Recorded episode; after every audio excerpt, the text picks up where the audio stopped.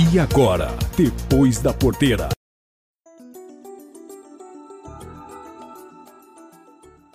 Durante essa semana, o preço pago pela saca do milho oscilou e acumulou uma queda de 0,75% comparado com a semana anterior.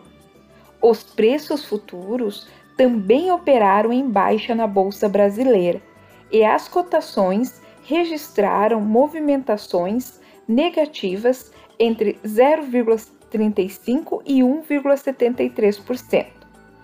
Tais oscilações seguem o movimento da moeda americana, a qual teve comportamento similar.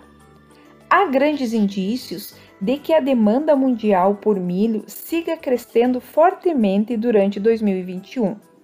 Frente à expectativa de que os Estados Unidos reduzam sua safra entre 10 ou 12 milhões de toneladas, o que representa uma boa notícia para quem vai plantar a safrinha no ano que vem.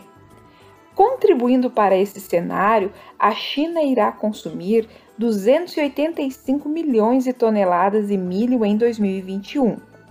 Até semana passada, os produtores chineses mantinham as projeções de produzirem 260 milhões de toneladas.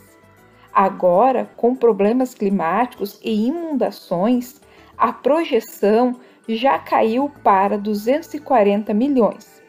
Está se formando um grande buraco na China para o milho, um déficit de mais de 40 milhões de toneladas. Ou seja, eles vão ter que comprar muito milho em 2021. A média das exportações brasileiras de milho durante esta primeira semana de setembro avançou 54,1% comparado com o mesmo período do ano passado.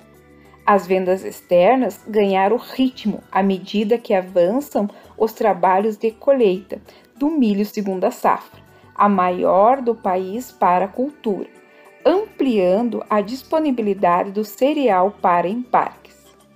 Com relações às cotações, Preço de balcão. Rondonópolis, Mato Grosso, R$ 49,00. Sorocaba, São Paulo, R$ 60,00.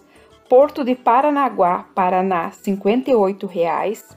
Costa Rica, Mato Grosso do Sul, R$ 49,00. Erechim, Rio Grande do Sul, R$ 55,00. Ana Paula Ferreira, diretora da AMC Consultoria, para o programa Depois da Porteira.